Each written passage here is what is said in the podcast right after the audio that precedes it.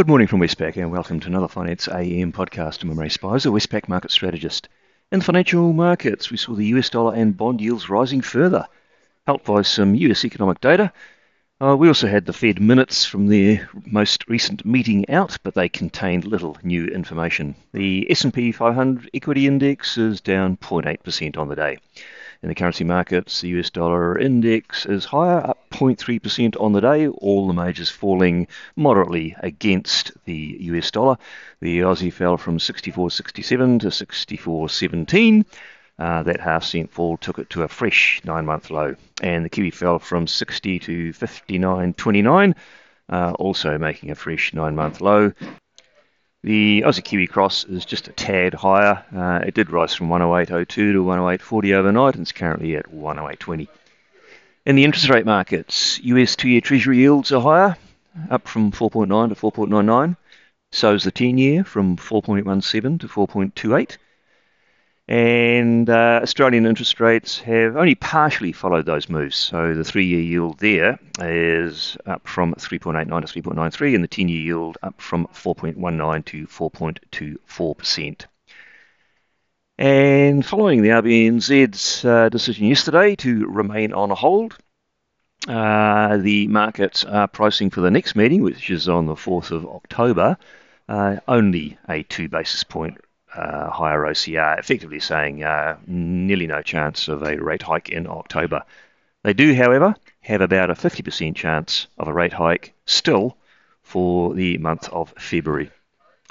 In the commodity markets, Brent crude oil fell 2.1% to $84, copper's down 1.2%, iron ore's unchanged, and gold is down 0.7%.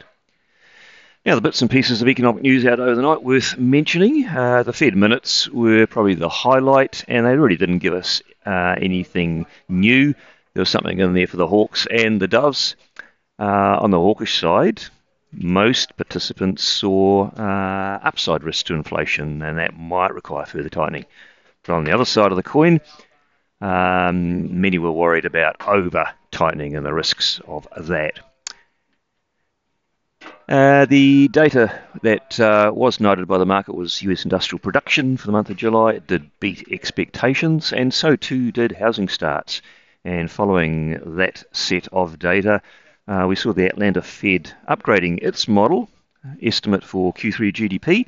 Uh, recall yesterday it was upgraded on the back of some stronger retail sales numbers. Well, this is on the back of last night's data uh, it's increased yet again to a 5.8% um, annual growth rate, which is uh, fairly solid. Uh, also worth noting that in the US, 30 year mortgage rates have risen to a 20 year high of 7.16%, according to the MBA. And earlier overnight, we had UK CPI inflation for the month of July, uh, a tad stronger than expected.